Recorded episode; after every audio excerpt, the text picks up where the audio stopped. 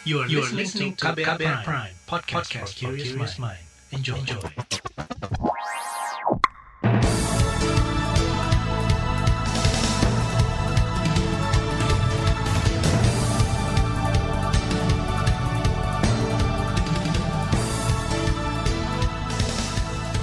Selamat pagi saudara, jumpa lagi di program Buletin Pagi edisi Jumat 3 Desember 2021. Saya Naum Liandra. Sejumlah informasi pilihan telah kami siapkan di antaranya KPK tuai kritik soal penanganan korupsi desa. Sejumlah kelompok rentan terinfeksi varian Omikron. Panglima TNI beberkan strategi tangani konflik Papua. Dan inilah Buletin Pagi selengkapnya. Terbaru di Buletin Pagi. Wakil Ketua Komisi Pemberantasan Korupsi KPK Alexander Marwata menyebut kepala desa yang korupsi tidak perlu dipidana jika duit yang diambil kecil. Pelaku cukup mengembalikan uang hasil korupsinya lalu diberhentikan, sehingga tidak perlu ada proses pemidanaan yang membutuhkan biaya besar. Menurutnya, banyak kepala desa terjerat korupsi karena tidak memahami aturan hukum dan pengelolaan anggaran. Hal itu disampaikan Alex dalam acara peluncuran desa anti korupsi di Panggung Harjo, Yogyakarta, Rabu kemarin. Kalau ada kepala desa, betul terbukti ngambil duit. Tapi nilainya nggak seberapa. Kalau diproses sampai ke pengadilan, biayanya lebih gede. Artinya apa? Nggak efektif, nggak efisien. Negara lebih banyak keluar duitnya dibandingkan apa yang nanti akan kita peroleh. Ya sudah, suruh kembalikan. Ya kalau ada ketentuannya, pecat kepala desanya. Selesai persoalan. Kan begitu. Nggak bisa Pak. Kita nggak ada ketentuan untuk membaca kepala desa kalau tidak mulai putusan hakim. Ya bagaimana? Dibuatlah aturan apalah bentuknya. Kan seperti itu. Wakil Ketua KPK Alexander Marwata menambahkan pilihan hukuman yang memberikan efek jerah bisa ditetapkan melalui mekanisme musyawarah desa. Ia mencontohkan masyarakat dapat memutuskan apakah bakal memproses hukum kepala desa yang korup atau memberhentikan dari jabatan. Menurutnya keberhasilan pemberantasan korupsi bukan hanya memenjarakan koruptor, apalagi jika koruptor itu punya tanggungan keluarga. Pernyataan pimpinan KPK Alexander Marwata dinilai tak berdasar. Pasalnya tidak ada regulasi yang mengatur proses hukum koruptor berdasarkan nominal uang. Kalaupun KPK akan membuat aturan itu, mestinya tidak hanya berlaku di tingkat desa saja. Hal itu diungkapkan anggota Komisi Hukum DPR Johan Budi yang juga pernah menjabat sebagai juru bicara KPK kenapa kemudian kalau ada kepala desa yang korupsi kemudian kalau korupsinya tidak banyak, ukuran tidak banyaknya itu juga berapa gitu kan harus harus jelas gitu. Perlu ada uh, aturan yang memberi payung itu gitu. Jadi tidak bisa kemudian ada desa korupsi, kemudian setelah itu dia mengembalikan hasil korupsinya, habis itu uh, selesai. Kan nggak bisa begitu. Itu tadi anggota Komisi Hukum DPR dari fraksi PDI Perjuangan Johan Budi. Kritik lain datang dari anggota Komisi Hukum DPR dari fraksi Demokrat, Santoso. Ia berpandangan pernyataan Alexander Marwata bisa mendapatkan penolakan dari masyarakat. Kata dia, korupsi tidak dilihat dari besar kecil uang yang diambil karena merupakan tindak pidana yang tergolong kejahatan luar biasa. Kalangan masyarakat sipil juga menyoroti pernyataan pimpinan KPK Alexander Marwata. Menurut peneliti LSM pemantau korupsi ICW Kurnia Ramadana, pengembalian uang hasil korupsi tidak akan menghilangkan unsur kesalahan pada pelakunya. Koruptor harus tetap dihukum sekalipun telah mengembalikan kerugian negara.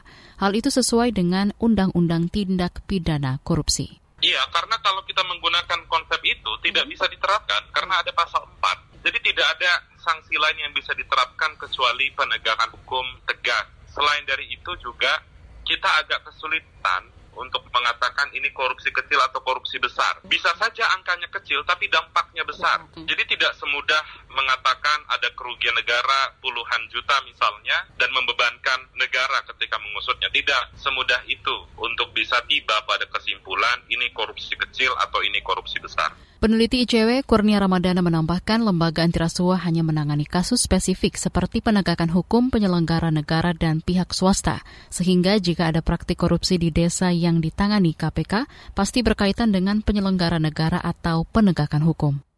Sementara itu Menteri Desa Abdul Halim Iskandar menyebut ada empat korupsi yang kerap ditemukan di pemerintah desa.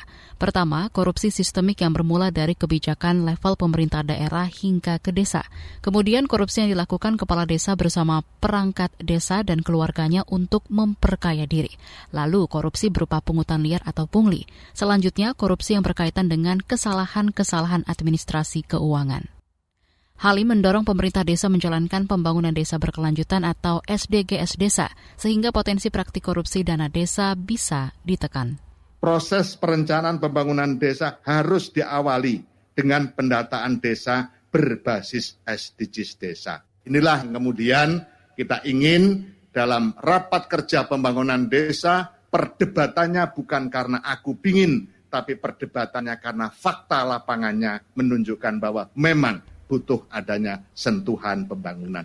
Menteri Desa Abdul Halim Iskandar berjanji bakal terus mengawasi pengelolaan dana desa sehingga tidak dikorupsi. Sejumlah kelompok rentan terinfeksi varian baru COVID-19. Informasi selengkapnya hadir sesaat lagi, tetaplah di Buletin Pagi KBR. You're listening to KBR Pride, podcast for curious mind. Enjoy!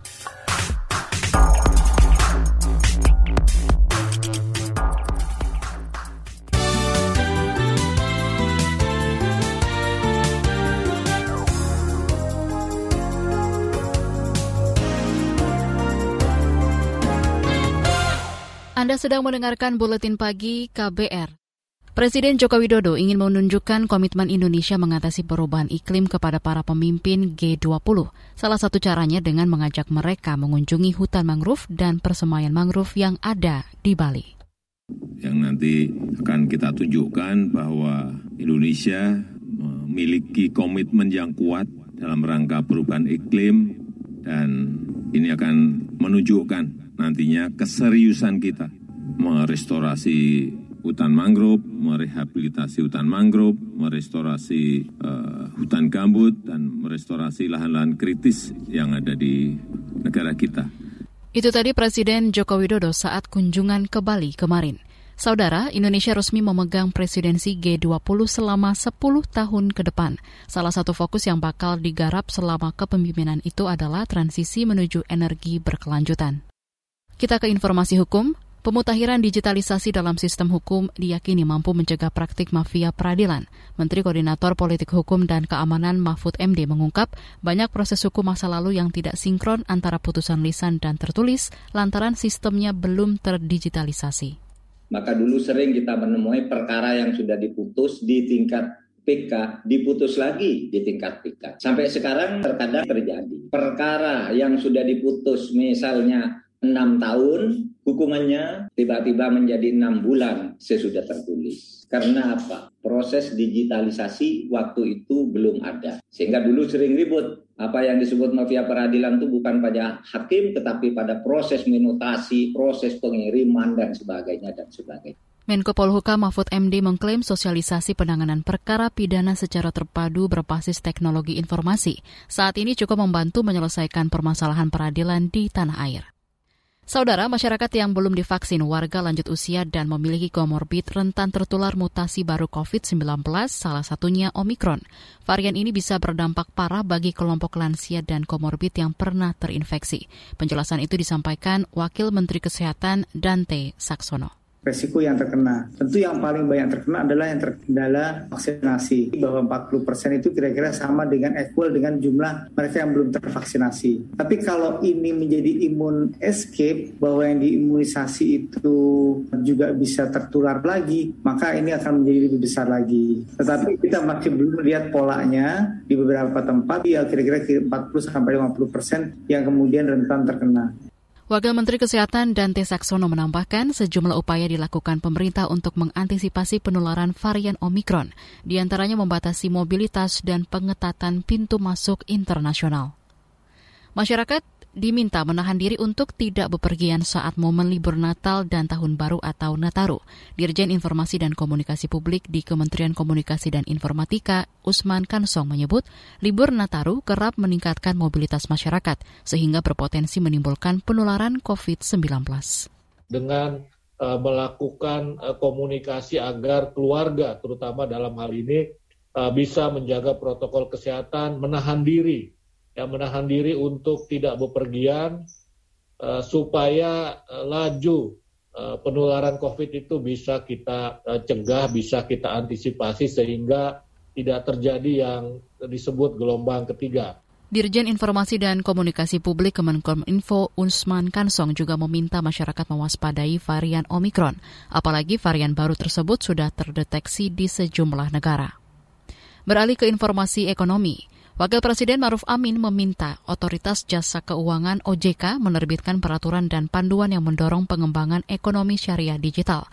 Hal itu dibutuhkan seiring masifnya tren digitalisasi. OJK harus segera mengeluarkan perangkat peraturan yang mengikuti tren digital tersebut sehingga dapat menjaga kenyamanan berinvestasi sekaligus menjaga kepercayaan masyarakat. Wapres Maruf Amin juga meminta Majelis Ulama Indonesia memberikan panduan terkait pengembangan ekonomi syariah, sehingga kepercayaan masyarakat terhadap lembaga keuangan dan bisnis syariah bisa terjaga. Pengelolaan dana pensiun bakal dimasukkan ke dalam Undang-Undang Keuangan tahun depan. Menteri BUMN Erick Thohir mengatakan langkah itu dilakukan lantaran dana pensiun perusahaan pelat merah kerap dijadikan ladang korupsi. Uh, kita sedang mendorong masuk ke dalam perundang-undangan keuangan. Ini rencana tahun depan. Saya tidak tahu di komisi siapa. Kenapa? Karena dana pensiun sekarang yang terjadi di banyak tempat, termasuk di dana-dana pensiun BUMN, ini yang terus terang kita akan rapikan di, ribu, di tahun 2022. Karena terlalu banyak juga dana pensiun ini jadi tempat korupsi. Yang akhirnya tadi tagihan-tagihan pensiunan tidak terbayarkan. Menteri BUMN Erick Thohir menambahkan kementeriannya tidak dapat mengintervensi pengelolaan dana pensiun perusahaan negara dalam rangka mencegah korupsi, sebab aturan yang ada memberikan kekuasaan penuh pada pengelola. Kita ke informasi mancanegara. Tiongkok meminta Indonesia menghentikan aktivitas pengeboran minyak dan gas alam di Kepulauan Natuna. Wilayah tersebut selama ini menjadi sengketa bagi kedua negara. Melansir VOA, permintaan itu disampaikan oleh empat sumber kepada Reuters. Anggota Komisi Pertahanan DPR Muhammad Farhan menyebut, diplomat Tiongkok meminta Indonesia menghentikan pengeboran di Natuna karena wilayah itu diklaim sebagai teritori Tiongkok. Sementara itu, juru bicara Kementerian Luar Negeri Teuku Faizaisya enggan merespon informasi ini. Dia menyebut komunikasi diplomatik antar negara bersifat pribadi dan tak boleh dibagikan. Laut Cina Selatan masuk dalam wilayah zona ekonomi eksklusif Indonesia. Namun Tiongkok mengklaim wilayah itu miliknya dengan ditandai sembilan garis putus-putus. Kasus COVID-19 dari varian Omikron terdeteksi di Singapura kemarin. Melansir CNN, varian itu menginfeksi dua orang yang baru melakukan perjalanan dari luar negeri.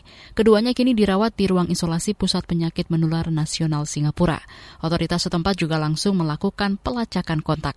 Varian Omikron sudah terdeteksi di sejumlah negara Asia seperti Jepang dan Arab Saudi. Beralih ke informasi olahraga. Ganda putra terbaik Indonesia Kevin Sanjaya Marcus Gideon berpeluang melaju ke semifinal turnamen bulu tangkis BWF World Tour Finals 2021. Laga ketiga melawan pasangan Denmark Kim Astrup Anders Rasmussen hari ini bakal jadi penentunya. The Minion sudah mengemas dua kali kemenangan dari dua laga, termasuk atas peraih emas Olimpiade 2020 Liang Wang Chilin. Sementara itu ganda putra Pramudia Kusuma Wardana, Yeremia Erik Rambitan, harus terhenti di fase grup karena menelan dua kali kekalahan. Di nomor lain, ganda campuran Praven Jordan melatih Octavianti membuka asa lolos dari fase grup usai mengalahkan wakil Inggris Marcus Ellis Lauren Smith. Di laga ketiga hari ini, mereka akan menantang pasangan Hong Kong. Sedangkan ganda putri Gracia Poli Apriani Rahayu hari ini bakal menghadapi wakil Malaysia. Beralih ke Liga Inggris. Manchester United sukses mengalahkan Arsenal dengan skor 3-2 di Old Trafford Jumat dini hari. Tiga gol kemenangan setan merah dicetak Bruno Fernandes di menit ke-44 dan dua gol Cristiano Ronaldo di babak kedua. Sedangkan tim tamu Arsenal mengemas dua gol melalui Emil Smith di menit ke-13 dan Martin Odegaard di menit ke-54. Di bagian berikutnya kami hadirkan laporan khas KBR bertajuk Kota Ramah Difabel di Mata Atlet Muda Berprestasi. Nantikan sesaat lagi. You're listening to KBR Pride, podcast for curious mind. Enjoy!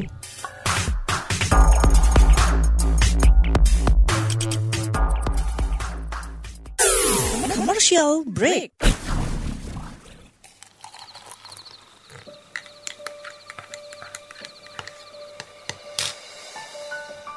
Hai, kamu apa kabar? Masih suka menikmati senja dan kopi? Aku masih ingat kebiasaan kita. Sehabis pulang kerja, selalu mencari tempat untuk sekedar ngobrol dan ngopi. Tapi kadang kita kehabisan bahan obrolan. Aku masih melakukan hal yang sama sampai sekarang tanpa harus takut habis bahan buat ngobrol. Karena aku selalu mendengarkan KBR sore dari Senin sampai Jumat jam 4 sore. Ah, aku rindu. KBR Inspiratif Terpercaya.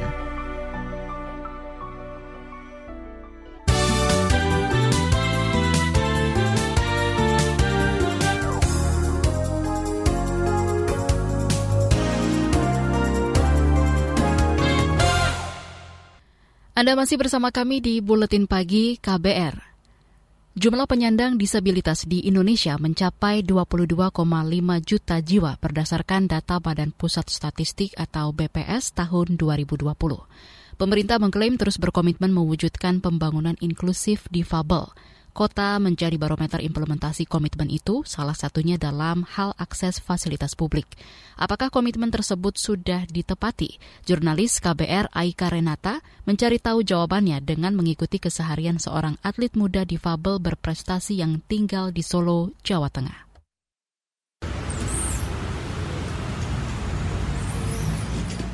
Suara berdecit terdengar kala tangan Laura mengayuh kursi roda menyusuri tanjakan menuju kolam renang tempatnya berlatih di kawasan Solo, Jawa Tengah.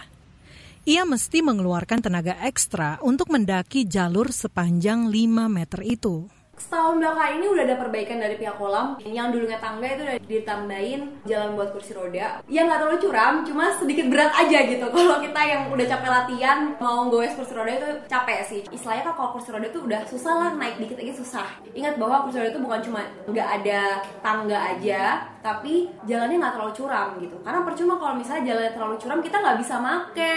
Ada orang yang bahkan pak dia pakai kursi roda tapi tangannya tuh juga bermasalah gitu. Sedikit tidak berguna kalau kayak gitu Situasi seperti itulah yang dijalani Laura selama enam hari tiap pekan. Pemilik nama lengkap Laura Aurelia Dinda Sekar Devanti ini tengah intensif berlatih jelang Pekan Paralimpiade Nasional Peparnas pada November 2021 mendatang. Laura adalah atlet difabel cabang olahraga renang andalan Indonesia. Perempuan 22 tahun itu menyumbang dua medali emas untuk tim Merah Putih saat ASEAN Para Games 2017 lalu.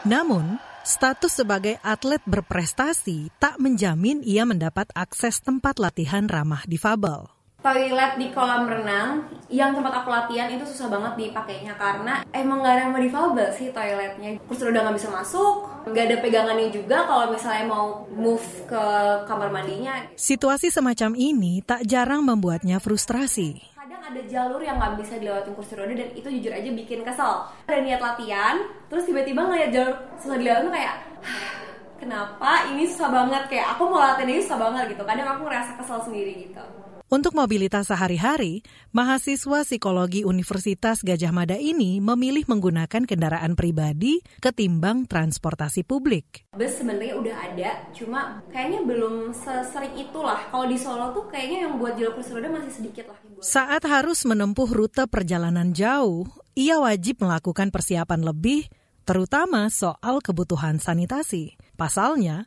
akses khusus untuk difabel terbilang langka. Pom bensin itu susah banget nyari toilet yang ramah difabel. Jadi aku kalau misalnya keluar kota, kadang pakai pampers atau bener-bener kita nyari yang di Maret yang bisa dilewatin kursi roda. Apa yang dialami Laura, di sisi lain menunjukkan progres lamban pemerintah kota Solo dalam memenuhi hak kelompok difabel. Pasalnya, riset LSM Kota Kita dan UNESCO beberapa tahun lalu menunjukkan problem yang sama. Fasilitator senior Kota Kita, Fuad Jamil. Ternyata hanya 39% difabel yang pernah mengakses ruang publik dan taman kota kayak gitu ya. Dan hanya 52% yang pernah menggunakan transportasi umum. Nah ini menimbulkan pertanyaan sih sebenarnya ada apa dengan fasilitas publik atau dengan infrastruktur publik di kota Solo ini. Dari sisi regulasi, Solo sudah punya payung hukum untuk menjamin perlindungan dan pemenuhan hak difabel. Namun, perlu dilengkapi aturan turunan agar bisa segera dieksekusi. Selain itu, menurut Fuad, pemerintah kota perlu melibatkan kelompok difabel dari mulai perencanaan sampai evaluasi. Soal aksesibilitas itu kan bukan atau melulu memenuhi hak-hak penyandang disabilitas tapi juga kelompok rentan lain. Ini adalah isu universal karena aksesibilitas itu juga akan bisa dinikmati oleh perempuan, anak, lansia, Sementara itu, Wali Kota Solo, Gibran Raka Buming Raka mengklaim senantiasa melibatkan kelompok difabel untuk memastikan hak-hak mereka terpenuhi. Meski begitu, Gibran mengakui kondisi saat ini masih belum ideal. Masalah infrastruktur pasti melibatkan kaum difabel dari perencanaan, proses konstruksi, penyediaan guiding block kami pasti menyediakan. Kemarin saya juga sudah ketemu tim advokasi difabel, sudah banyak yang kita bicarakan. Nanti kami perbaiki lagi lah ke depan. Laura jelas berharap Solo bakal jadi kota ramah difabel. Ia bermimpi bisa tenang dan nyaman saat berlatih renang atau tak pusing mencari toilet saat bepergian. Satu hal lagi, ia juga ingin bisa menikmati hidup sebagaimana anak muda seusianya. Pengen deh tempat-tempat yang lain kayak kafenya atau apanya itu dibikin bisa buat teman-teman yang difabel. Sedihnya itu sebagai anak muda kita pengen hang out bareng teman-teman. Jadi emang aksesibilitasnya masih kurang. Demikian Saga KBR. Saya Aika Renata. Terima kasih sudah mendengarkan. Informasi dari berbagai daerah akan hadir usai jeda. Tetaplah bersama Buletin Pagi KBR.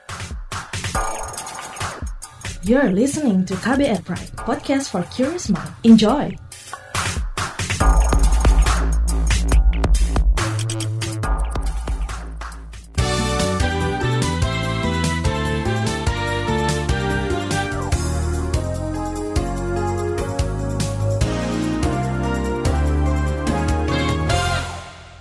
Inilah bagian akhir buletin pagi KBR. Kita ke Jakarta.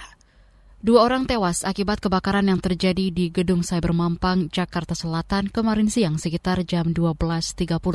Melansir antara, satu korban tewas di tempat, sedangkan satu lainnya menghembuskan napas terakhir dalam perjalanan ke rumah sakit. Kebakaran diduga akibat arus pendek listrik di ruang server sehingga menimbulkan asap tebal. Api baru bisa dipadamkan pada sore hari. Akibat kebakaran tersebut, sejumlah aplikasi, layanan panggilan, hingga layanan server di Indonesia sempat mengalami gangguan. Kita ke Papua, Panglima TNI Jenderal Andika Perkasa mengatakan bakal mengutamakan pendekatan teritorial dalam menangani kelompok bersenjata di Papua. Pernyataan itu disampaikan Andika saat melakukan kunjungan kerja ke Jayapura. Kata dia, penanganan masalah konflik Papua serta kelompok bersenjata meski mesti mengedepankan pola persuasif dan komunikasi sosial. Sama seperti yang dilakukan oleh jajaran Kodim Koramil di provinsi lain. Mereka semua melakukan itu semua. Tugasnya adalah tadi pembinaan teritorial dan komunikasi sosial.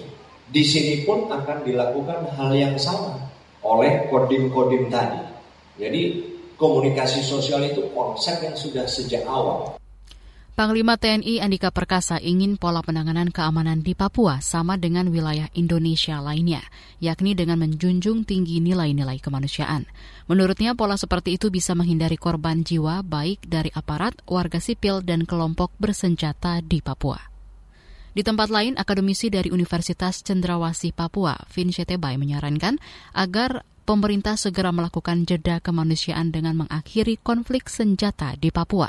Dia mendorong agar pemerintah melakukan pendekatan sosial budaya bagi masyarakat Papua secara nyata, ketimbang harus terus mengedepankan pendekatan militeristik. Beralih ke Jawa Timur, pemerintah Kabupaten Banyuwangi mewajibkan seluruh sekolah di daerahnya menerima siswa disabilitas. Kepala Dinas Pendidikan Banyuwangi, Suratno, mengatakan hal itu merupakan upaya mewujudkan sekolah inklusif ramah difabel. Saat ini baru sekolah negeri saja yang berstatus sekolah inklusi. Sejak dicanangkannya Banyuwangi sebagai kabupaten inklusi, pada prinsipnya semua sekolah di Banyuwangi sudah sekolah inklusi ya. Bahkan itu kami tuangkan di dalam dalam Perpu PPDB, setiap sekolah berkewajiban menerima anak-anak berkebutuhan khusus dengan ketentuan satu rombel maksimum lima orang ya. Dan ini nggak boleh ditolak. Itu tadi Kepala Dinas Pendidikan Banyuwangi, Suratno. Sementara itu, Bupati Banyuwangi Ipuk Fiestandani mengklaim daerahnya juga berusaha memenuhi hak-hak penyandang disabilitas dalam berbagai bidang, seperti dunia kerja, pelayanan umum, hingga terpenuhinya fasilitas penyandang disabilitas di tempat-tempat publik.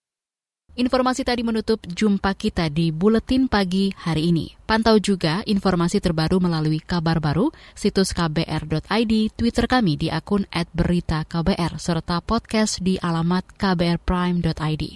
Akhirnya saya, Naomi Liandra, bersama tim yang bertugas undur diri. Salam.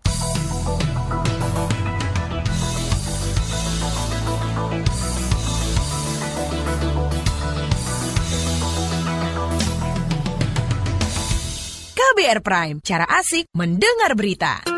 KBR Prime, podcast for curious mind.